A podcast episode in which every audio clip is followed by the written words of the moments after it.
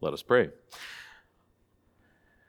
Almighty God, to you all hearts are open, all desires known, and from you no secrets are hid.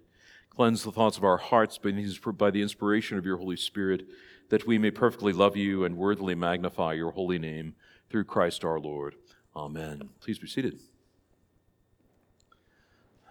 All right. I'm sorry for my high E's. It gets a little shady up there when I try to go up that high. Um, we've been uh, starting up with the Apostles' Creed and getting into the meat of it at this point. Uh, we are talking about uh, God the Father at this point. Um, and let me just kind of get straight to it. Uh, last week we dealt with questions 36 and 37, and then on to 38. So we'll uh, keep going up with uh, page 36 on question 39. Okay. Why do you call the first of the three divine persons Father? Our Lord Jesus Christ is the only divine Son of the Father. He called God Father and taught his disciples to do the same. God gives believers his Holy Spirit and adopts us as his children, enabling us to call him Father. Uh, I said a little bit about this last week, but uh, this is one of my really one of my favorite parts of the catechism is when it starts to talk about the, the joy of adoption. Um, this is this is really at the heart of the um, I don't know if I want to call it reasoning, but but the use of the word father over any other word that could be used has specifically uh, to do with this understanding of adoption and also the sonship of Jesus. Um, uh, one of the things that I do want to say at this point is that uh, for many people, this kind of idea that God could have any kind of gender whatsoever is offensive. Um, I want to be really clear about this because actually the words we use are really important. Um, it's not to say that the Godhead has gender per se, right? That's not the point. Um, it actually refers to the, the, the, distance between God and creation. Um, something that we, that we really miss is that in ancient religions, um, the, the female deity um, is very interesting, very, uh, very, uh, well, uh, in a lot of ways, you know, some of the ancient religions are very racy religions, right? It's just it's very sexy. Um, and part of it is that you, when you think about things like that, you know, Astarte or, or um, um, you know, some of these some of these Canaanite deities, right? They give birth to the world out of their out of their womb, right? And so the, the world shares in the divinity of the female deity, which is why you start to see things like, you know, uh, uh, fertility cults spring up, right? It's like everything's about fertility, right? Um, but but the, the revelation that we see in Holy Scripture is of God in a different sense, not this female deity who gives birth to the world, but a God who creates by his word, um, and that's not, that's not something that you can just sort of dispense with and keep, the, keep basic Christian theology intact, right? Because there's something being said in this that's really key. Um, I think a lot of people are really quick to say, well, let's dispense with all those pronouns and all those you know, disaster kind of patriarchal sort of things. It's like, oh, slow up just a second. Like, there's more being said here than just, some, than just a message about gender. That's not the point. Um, the point is actually about the relationship to creation. In addition to that, it's something that's really key uh, and, and something we, we really miss, which is that, um, yes, let's just say it. Like, Roman, the Roman world is patriarchal. like, and, and it's in that Roman world that these understandings of adoption are so keenly stated, right? Because it's the father of the family that does the adopting. Um, it's the father of the family that extends membership in this enlarged family to others, um, of all kinds, actually. So we have all these wonderful accounts in the ancient world of, you know, look, Roman emperors who became emperor for no other reason that they were adopted by the previous emperor, right? because that emperor liked him and said, well, I think I'd like to make you my son. And, you know, that's it, right? Um, but it's, it's an image of how the, the family was structured in those times. Um, but I also think that, it, that it's something very keenly set up, right? That, that, there are all, that these analogies are used in Scripture to describe what it is to become a child of God. Um, it's, it's through this adoption into the household of God. Um, and that's, that's a big thing. So I want you to see that. But we say here that our Lord Jesus Christ is the only divine Son of the Father. Well, what does it mean for God to have a son? Does it mean there's two gods? Like, this is the thing. I mean, I can't uh, sort of, I can't have a son who isn't of like nature with me, right? I can't sort of like give birth to apple. I can't conceive apple. Like that doesn't work. Um, I can only I can only give birth to something of like, of like nature with me, right? That's all I can do. Um, I can only um, beget something of like nature with me. Um, so the understanding is that by eternally begetting the Son, God continually bring God the Father brings continually forth this begotten Son, Jesus, um, who is of like nature and like and and not just like substance, actually the same nature and the same substance as the Father. That's the key. Okay, we shouldn't say like, likes heresy. Okay, so um, he called God Father and taught his disciples to do the same. God gives believers his Holy Spirit and adopts us as his children, enabling us to call him Father. Um, I mentioned this last week, but I love what St. Augustine says about this that um, in his preaching on the Lord's Prayer, he says, you know, that God the Father is not like earthly fathers. You know, if I find out I'm going to have another kid, uh, it's like, oh, because right now it's seven. That, go, to go to eight would be like, oh gosh.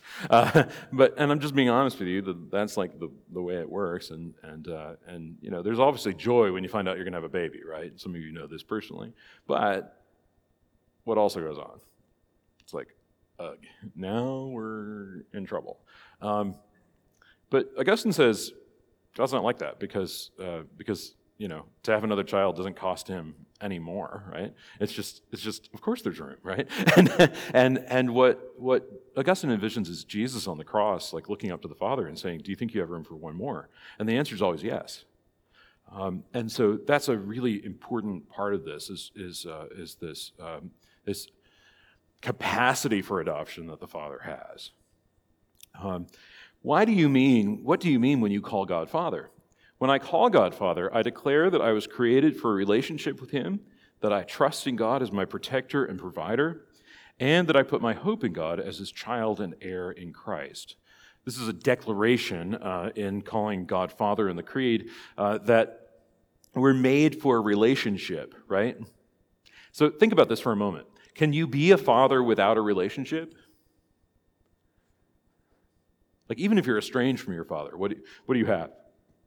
there's a relationship, right? You, you are a child of the Father, right? That, that can't change. Um, and through this, I declare that this is the, this is the relationship that I was made for.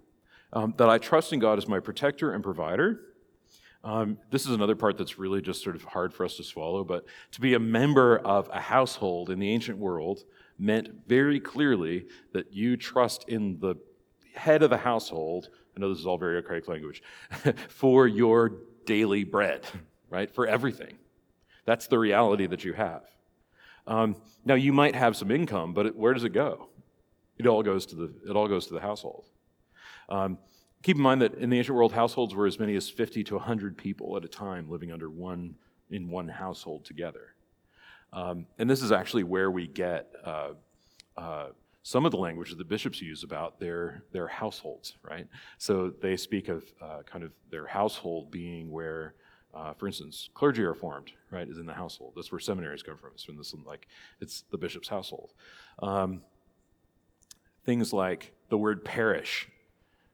It means, it's from the Greek paroikia, which means out of or from the household. Like, that's the language, right? It's, it's, okay, well, you've been living here for a while. It's time for you to go and go out from the household and start a new household, right? That's kind of how it works.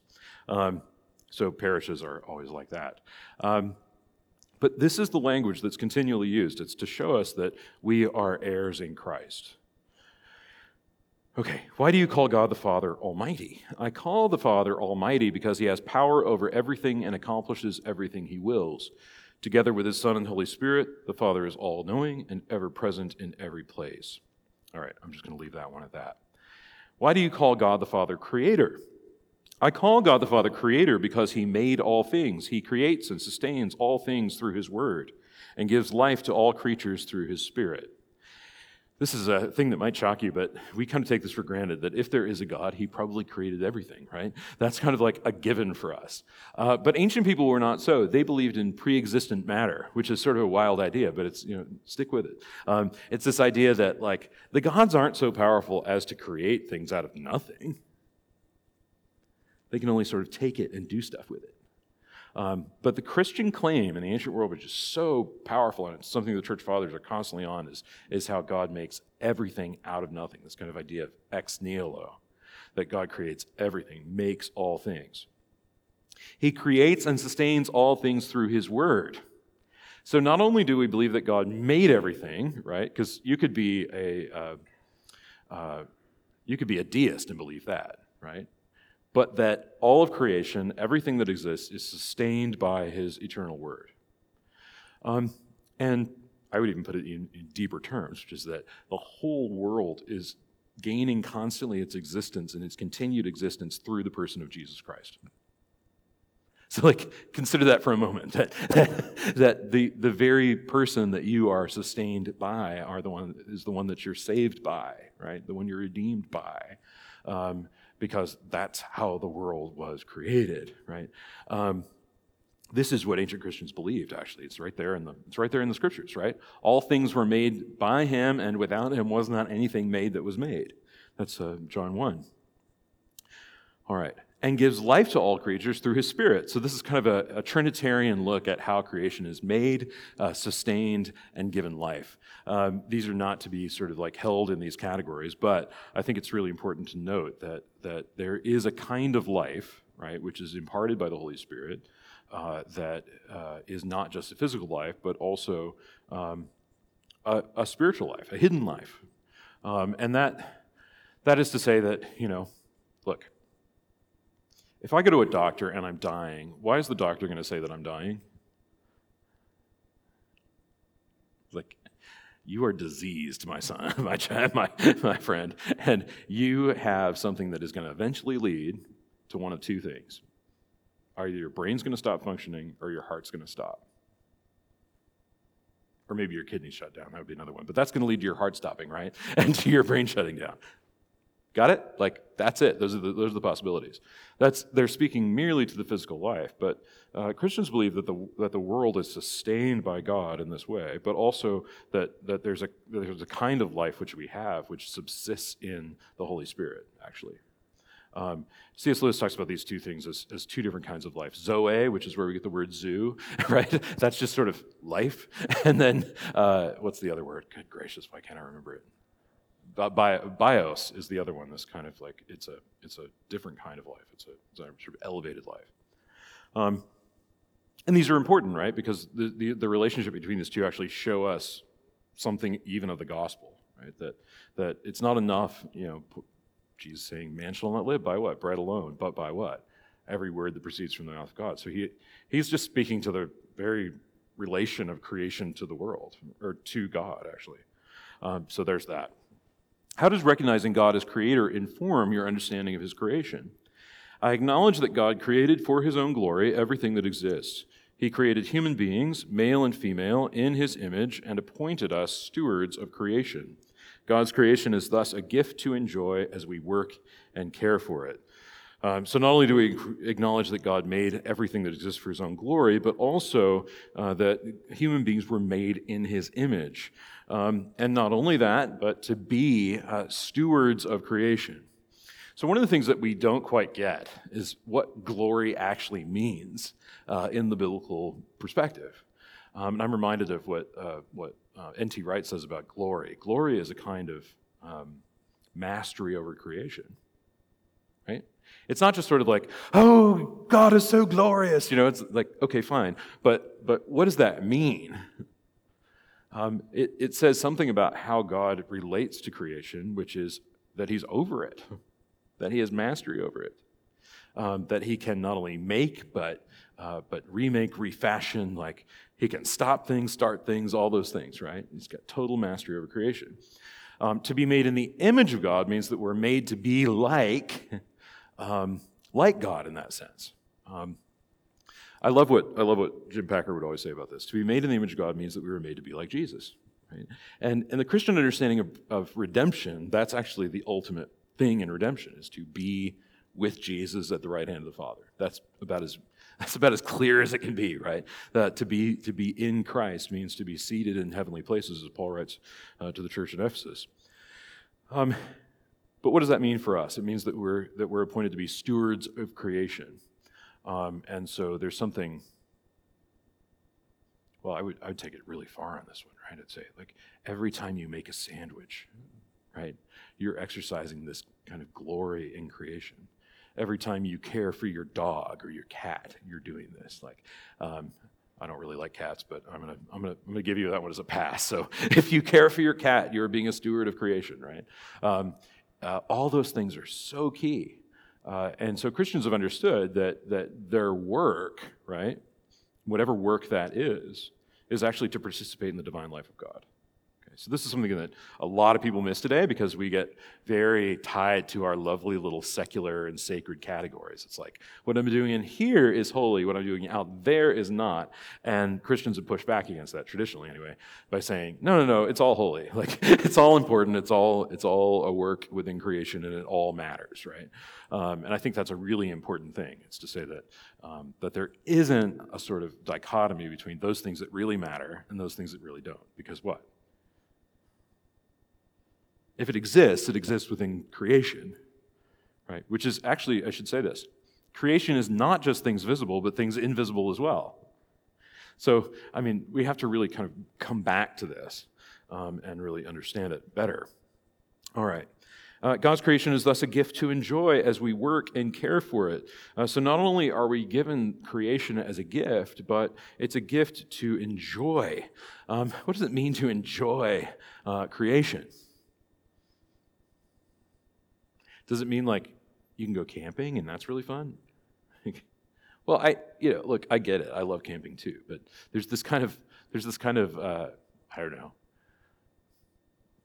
I, and I, I'm on Instagram, so I see this regularly. It's this kind of exaltation of mountain living, right? Like of backpacking constantly is the kind of high and exalted life. And, and I think when I see that, it's like, oh, I love mountains as much as the next guy, but it's also really tiring to do backpacking constantly. So, like, but, but what does it say? Well, there's also, in, there should be enjoyment in the mundane too, right? Um, I think there's this kind of pursuit of the highest possible things in creation is those things that you can enjoy, and that's not always the case, right?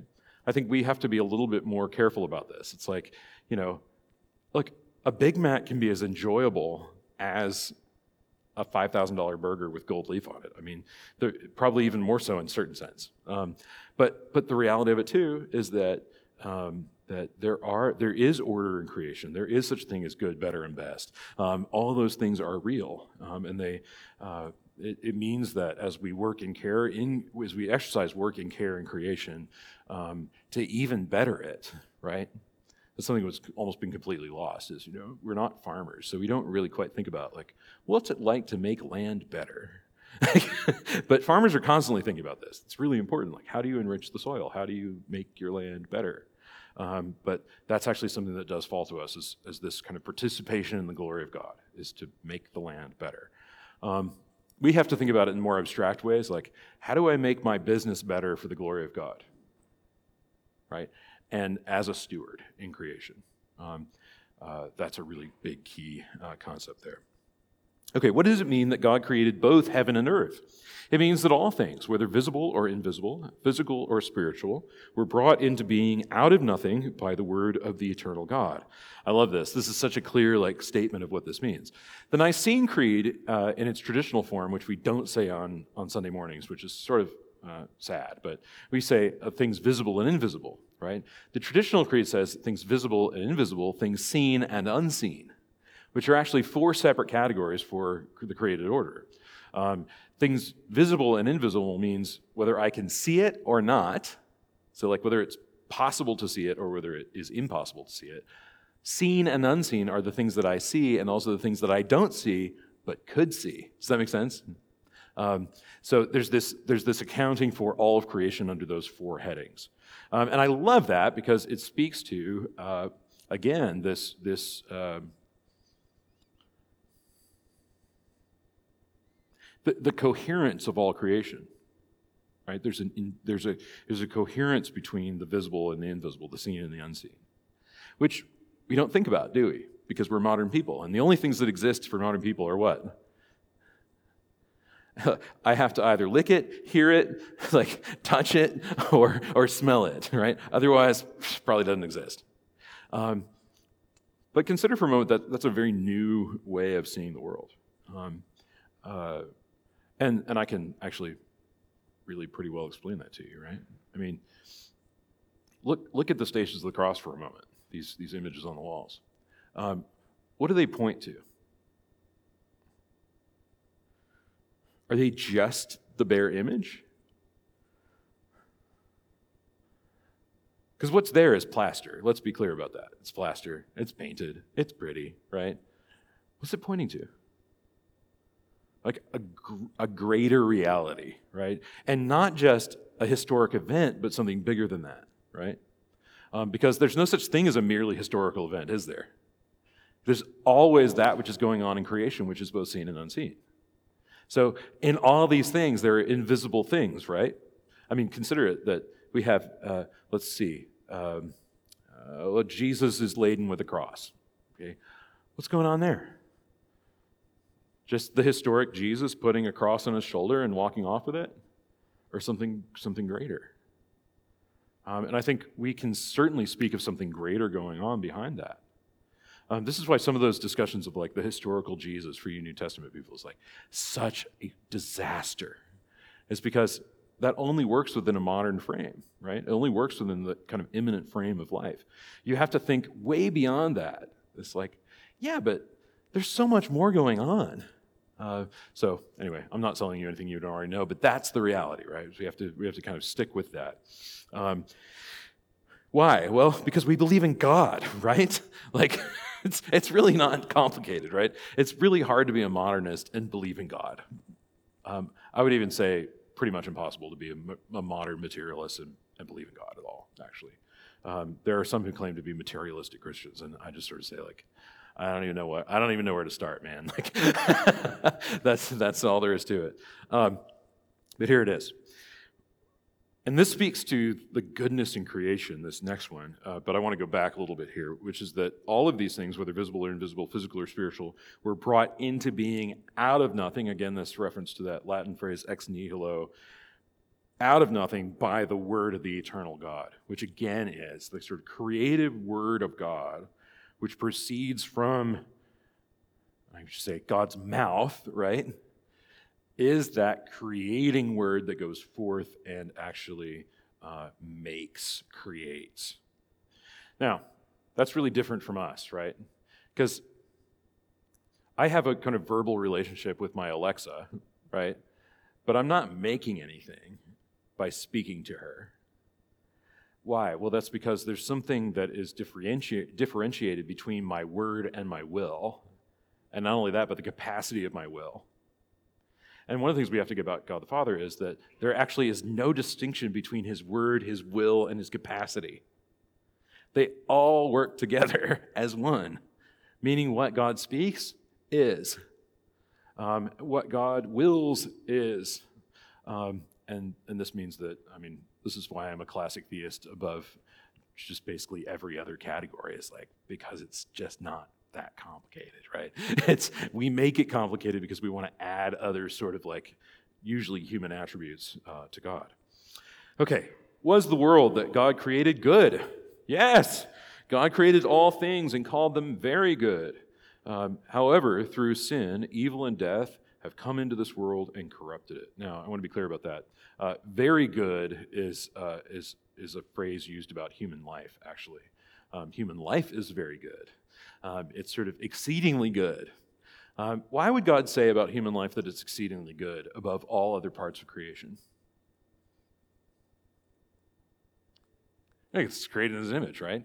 It's, there's something differentiated about human life. Um, in his image, he created them, male and female, he created them. There's a, there's a, uh, a showing forth of uh, the very nature of God in human life.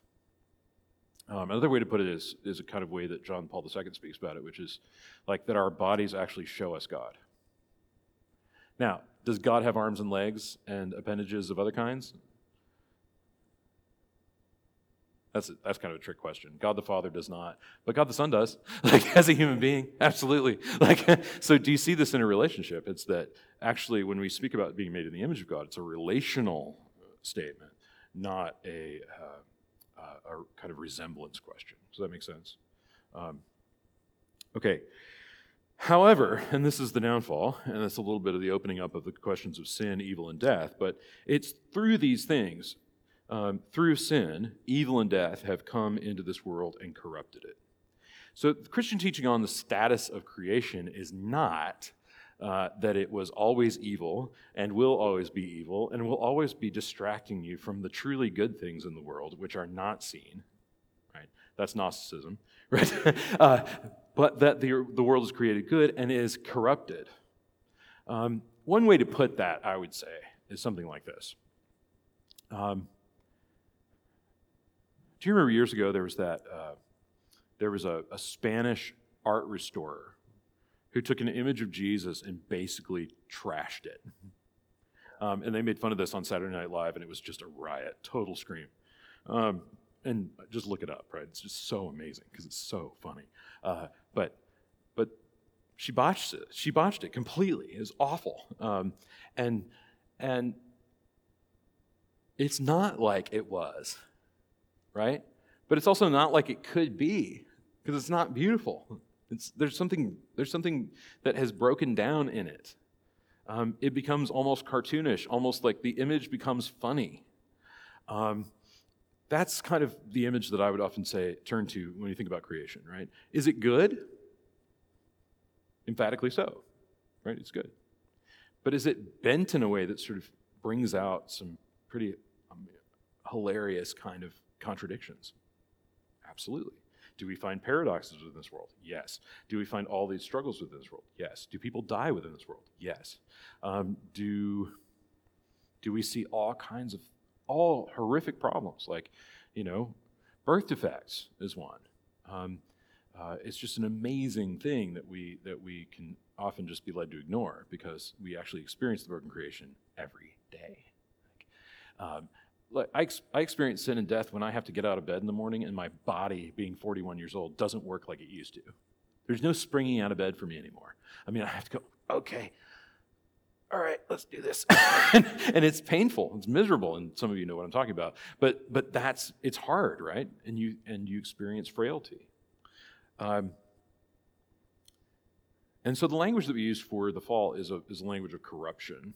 Um, it's not to say that it was created evil or that it was even created to be evil eventually, but that it was corrupted at a fundamental level by sin. By, by, by sin. So now we'll go to the next one. If God created the world good, why do we sin? Adam and Eve rebelled against God, thus bringing upon all humanity pain, toil, alienation from God and each other, and death. I have inherited this fallen and corrupted human nature. Consequently, I too sin and fall short of God's glory. There, there are many today who say, well, like, uh, we all know that there's evil in this world. But what if there wasn't? Like, what if it wasn't that way? We would be much more apt to believe in a living God if that were the case than if, it's, than if it wasn't. And it's sort of like, well, I mean, I understand what you're saying, but, but here's the problem. Like, you, you want to believe in the inherent goodness of creation, and yet you everything you see tells you you can't really believe in that, not, not adequately. So, what do you have to do? Well, you have two options. You can either believe that it was corrupted, right, by, by some external force, or just me, right? and maybe just me as a stand in for all humanity, right? Um, or you have to say, this was just the way things were created, and that really sucks, and I'm really upset about that and angry. Um, or this is just a completely orphaned creation that has nothing to do, there's no God, there's none of that going on. Um, so I really do think these are kind of this, these are the options, right? Um, and and pretty much people on the whole waver between being total atheists uh, or agnostics, or they're basically Gnostics, right? They believe, hey, like the world is either super good and we just don't see it, or it's really bad. And the real things, the things that really exist, are the things I can't see. Um, or you have the Christian worldview, essentially, which is that everything is uh, corrupted in creation, and yet God, God wants to restore it and is working to restore it, even as we speak. Um, and furthermore, and this is the wonderful thing about the gospel, is you say uh, that, that he by whom all things were made and through, who, through whom all things continually exist suffered and died that all things might re- be redeemed. Okay? So that's like, that's the good news, right? It's that, that as corrupt as this world can be, the one who made it and the one who keeps it going uh, is, is going to restore. Okay. Okay.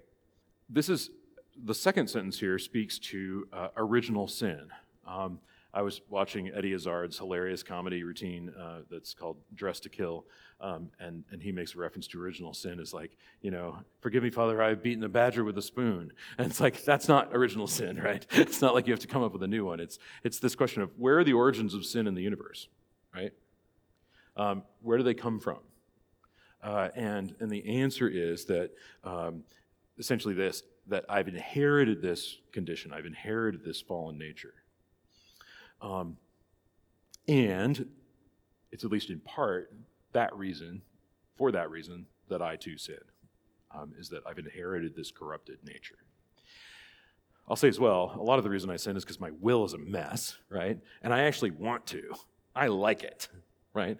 Um, but but even before that is this is this work of original sin in me. Um, I want to say this that, that uh, Christians are often a little bit sketchy about how they use the language of human nature.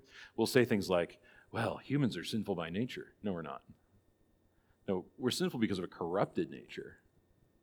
Um, I actually made this mistake on my canonical exams when I was out, you know, in the middle of seminary, and uh, it did not go well. I mean, my, my, my great mentor, who was a uh, you know, Oxford uh, educated, he had a PhD in, from, um, from Keble College in theology he he was very like no. Well why? Because it's not human nature that is inherently and by nature sinful is it? It's fallen. That's what we mean when we say fallen. It's it's corrupted. It's bent. It's whatever you know those words are really keenly important here because we don't want to say that god made human nature to be evil or corrupted that's not the point. Um, and i think to the extent that you believe that human nature is corrupted by nature, um, is, is the extent to which you either have a pessimistic worldview, right?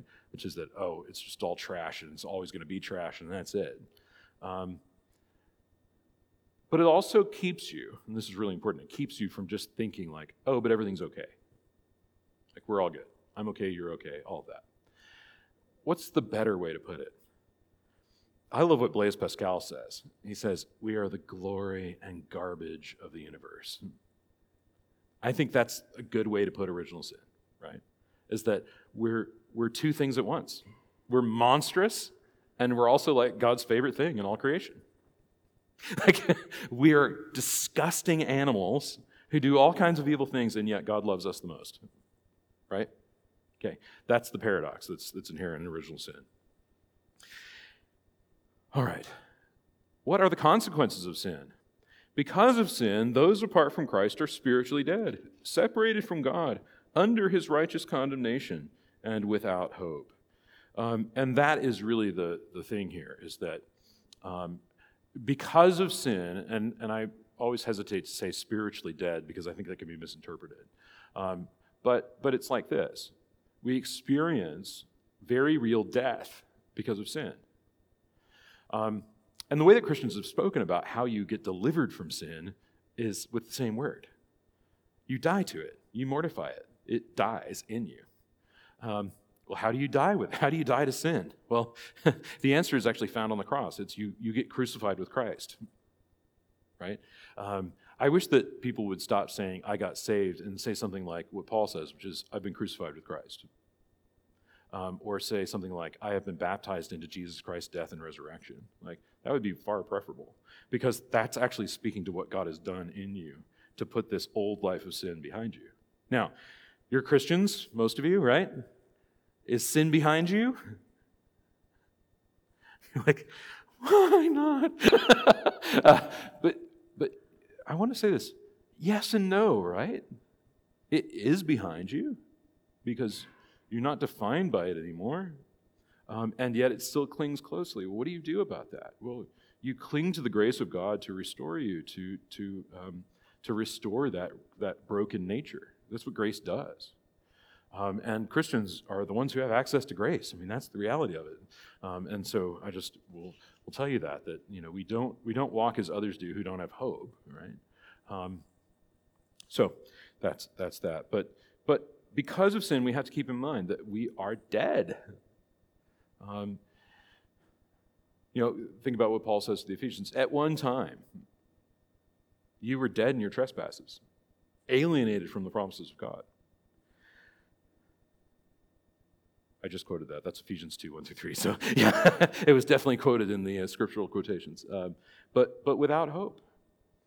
Um, I'm going to skip that prayer and we'll kind of move on to Jesus Christ for a moment. I think we've got some time. Good. Um, question 48 Who is Jesus Christ? Jesus Christ is the eternal Word and Son of God, the second person of the Holy Trinity. He took on human nature to be the Savior and Redeemer of the world, the only mediator between God and fallen humanity. Okay, so Jesus, Jesus Christ is the eternal Word and Son of God. Um, if you think of God as being completely eternal, which you should, uh, and the Word eternally proceeding from His mouth, then what does that mean? It means that the Word of God is co eternal with the Father. Um, and, uh, and we say Son, meaning what? He is of the same substance as the Father. Right? This, is, this is, again, going back, when we, when we think about the Nicene Creed, one of the things the Nicene Creed says very clearly, and heretical creeds introduced a bit of a variation on this, which was to say, instead of same substance of the Father, they say like substance of the Father. And that's heresy. It's one little I that changes the whole thing, or an iota in that case. Um, but, but what's being said here? It's being said that the Son can't be of a similar substance of the Father because there's only one divine substance. The Son is of the same substance as the Father. Now, I mean, we can talk a lot about, and there are philosophers in here who could go on at length talking about what substance is, right? Um, but, but I think I just need to say this. Uh, in the ancient world, substance is not the material substance. Substance actually refers to uh, the thing that the thing actually is. Okay, it's, it's what it is. Um, so you know. This is the physical copy of this book. But what is it? It's a book. Right? What's a book? Like, it's got to be something beyond what you can touch.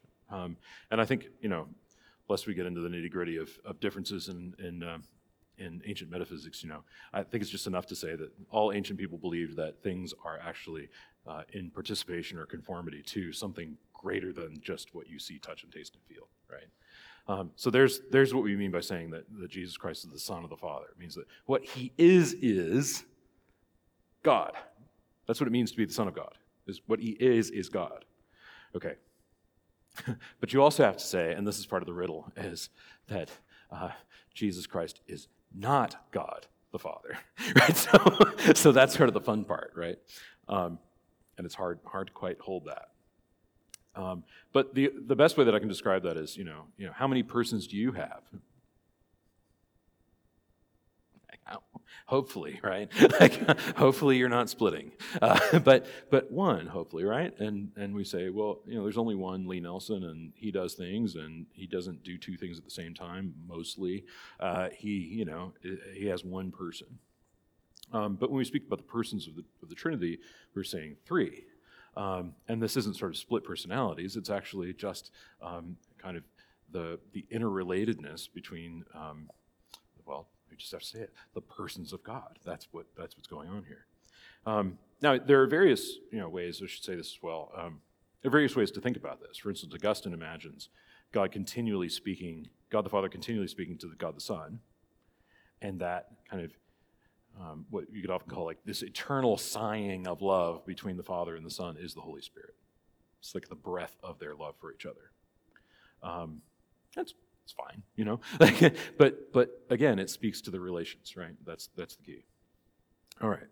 Um, the second person does this mean that he's less than the first?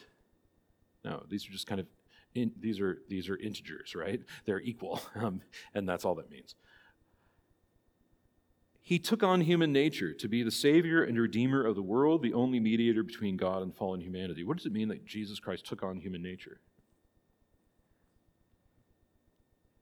It means he took on a full human nature. Right? um, not distinct or dissimilar from human nature. He took on human nature. Not a special human nature, but human nature. So this is something that people often get wrong. They say, well, where does, where does the human nature of Jesus come from in the incarnation? And I think most people actually think this. It's like sort of specially created in the lab, right? It's sort of like a, he's like a test tube baby that just gets uh, sort of implanted in the womb of his mother, and that's that. That is not what Christians believe, by the way. We actually believe that Jesus Christ, the Son of God, obtained a full human nature from his mother. Full stop. Which is glorious, right? Because, you know, every human being, since Adam and Eve at least, uh, received their human nature from their mother and father, but, you know, visibly from their mother. Um, and so that's a really, really key thing is that um, there's no distinction between Jesus Christ and another human being, right? He's not just sort of like a special, he doesn't have a special human nature, is the point, right? He is human like us, he is one of us. Um, okay. Descended from the same people we are. That's the wild part, right? Like, he's one of us. Um, and in fact, uh, the Athanasian Creed says that. He's one of us as concerning our nature, essentially. Um, the Savior, to be the Savior and Redeemer of the world, uh, those two words largely means some of the same thing, but that this salvation means that there's something wrong with the world that has to be fixed and set to right. Um, Redeemer is something like this that you're going to take what's there and exchange it for something elevated and better. The only mediator, what's a mediator? Any Latin people around here? Latin types? Yeah, one who stands between, one who stands in the middle. Um, and Jesus Christ is the perfect mediator between God and man. Why? Because he's both, right? It's perfect um, between God and fallen humanity. Um, and it's that, it's that lack of fallenness in the human nature of Jesus Christ that makes him able to be the mediator between God and man. What does Jesus mean? Jesus means God saves and is taken from the Hebrew name Yeshua or Joshua. In Jesus, God has come to save the world from the power of sin and death. Um, you know, Mary would not have called Jesus Jesus, right? Uh, in fact, most Christians have not used that word, really. They use something like Yesu or something like that. But Mary would have called him Yeshua. Um, and that was an intentional thing. The angel said, You will call his name Jesus. Well, why? Because he's to be the savior of his people. Just like his ancestor Joshua was, leading the people out of captivity in the wilderness into the land of promise. So there's some typology going on here with his name, right? It's referring to Joshua leading the people out of the, their kind of wanderings and into the land of promise. Um, it simply says that God has come to save us from the power of sin and death. What does Christ mean? Christos is the Greek term for the Hebrew title Messiah, meaning the anointed one. Old Testament kings, priests, and prophets were anointed with oil. Jesus the Christ was anointed by the Holy Spirit to perfectly fulfill these roles, and he rules now as prophet, priest, and king over his church and all creation. Um, this is really a fun little, you know, uh, kind of scholarly bit, but but it's good, you know, good substance for preaching and teaching that Jesus Christ is both prophet, priest, and king. I shouldn't say both, but is there a way to say both, but for three things? He is all those things, right? he is all those things. There should be. We should make up a word that's both for three things. Um, but but this speaks to something really key, right? If you look at the Old Testament, you'll see that uh, you have figures in the Old Testament who are two of those things, but not all three.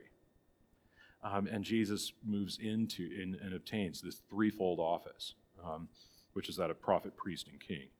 Um, you know, this works not only um, in terms of speaking about Old Testament typologies, which are sort of unfulfilled, right? Like, think about David for a minute.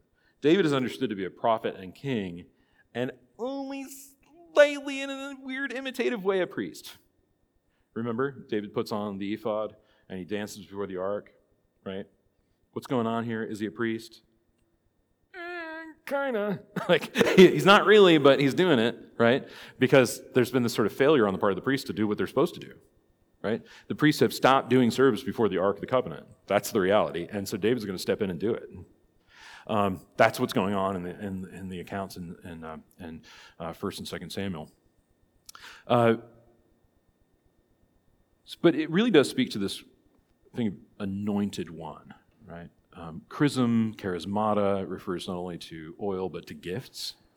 Um, Christus actually means something like oily, really, um, covered in oil. Um, and so this refers not, and, and, and, it is kind of a double meaning, right? Because it's, it's both oil and gift, because in Greek they're the same. Um, for the Athenians, their outstanding gift that they had received from the gods was what? That made them wealthy. It was the gift of olive oil right? They figured out how to make olive oil, and it made them fabulously wealthy. It led, to the flourishing of Athenian culture because they saw it as a gift from the gods. And so they used similar words regarding oil, right? Um, that's really where this comes from. Um, I love this too because the two names that we use for Jesus are one's Greek, the other one's Hebrew, which actually speaks to something really important, which is that in Jesus Christ, both Greek and Gentile, both Jew and Greek, which is like Jew and Gentile, uh, are brought together in one, uh, in one uh, body. Okay. One more, okay? And then we'll just kind of read the next one. Why is Jesus called the Father's only Son? Jesus alone is God the Son, co equal and co eternal with God the Father and God the Holy Spirit. He alone is the image of the invisible Father, the one who makes the Father known. He is now and forever will be incarnate as human, bearing his God given human name. The Father created and now rules all things in heaven and earth through Jesus Christ our Lord. So, you want to know the fun part about the gospel? Like, here it is. Jesus does not take on human nature only to throw it away as something gross and icky, like a meat suit that he took on for a time, right? What does he do? He keeps it. He keeps it and he takes it with him because it's him to the right hand of the Father where he lives and reigns. Okay? So Christian teaching is that there is a human being at the right hand of the Father exercising mastery over all creation as a human being and as God. See, do you see what's going on here? So to be made in the image of God, meaning we're made to be like Jesus, means what? That's our place, right? That's what we were made for, is to be um, uh, sort of enthroned with God. Um, I love what this says uh, here about um, this. Uh, it's, it's a quotation from Colossians, uh, Colossians 1, uh, that Jesus is the image of the invisible Father. In the Greek, that's he is the icon of the invisible Father. Has anyone ever seen God? John asks this question, or actually answers the question. He says in the first in John 1 which is no one has ever seen God. The only Son who is in the bosom of the Father, he has made him known. So, part of the thing that I want you to really understand is that it's Jesus at the right hand of the Father that is making himself known through his body, the church, constantly. Um, that's what's going on, like right now, um, throughout the world. What do you mean when you call Jesus Christ Lord? I acknowledge Jesus' divine authority over the church and all creation, over all societies and their leaders, and over every aspect of my life, both public and private. I surrender my entire life to Him and seek to live in a way that pleases Him. Um, I usually say this just about every year, and I, and I say it because it's impactful and, and, and kind of, uh, well, it's a good racy theological statement, but, but it's this. Jesus as Lord is a way of saying that all other earthly authority is both legitimate and illegitimate at the same time. Like, is the President of the United States the President of the United States? I'm not going to ask you that question. but, but yeah, usually. Uh, yes, I think so. Um, is that power and authority also illegitimate? Yes. Um, because look what's going on. This Jesus is Lord is the most ancient of Christian creeds. It's found right in the pages of Scripture. It is a contradiction of the very words that are used on Latin on, on Roman on Roman currency. It's the creed of the Roman Empire is what? Caesar is Lord of all. Um, it's also, what, was, what did Caesar, Caesar mean by calling himself Lord? What did he mean? Was he sort of content to just be a human being? No, no, no. He's a divinized human being, is what is what's meant by that. Yeah. He's Lord. That's what it means. Um, it's not only that, but look, the word Lord in, in Hebrew is Adonai, which is used as a covering over of the, the four letter word for God in the Old Testament. So when you read in the Old Testament, the Lord, you're reading a translation of the, the Hebrew word Yod He Vav He, Yahweh, right? I say this fearful that I'll be hit by lightning, but, but I say it anyway, uh, which is over, which is, there's a covering over of that word with the word Adonai. And what essentially happens is you get, you get these two kind of coming together. And what's being said in the New Testament is that Jesus is the God of the Old Testament. Okay? So it's saying two things at the same. Jesus is God of the secular world, Jesus is God of the Old Testament. The two come together. Um, and so uh, that's that. Lord of all. Okay. We'll pick up next week.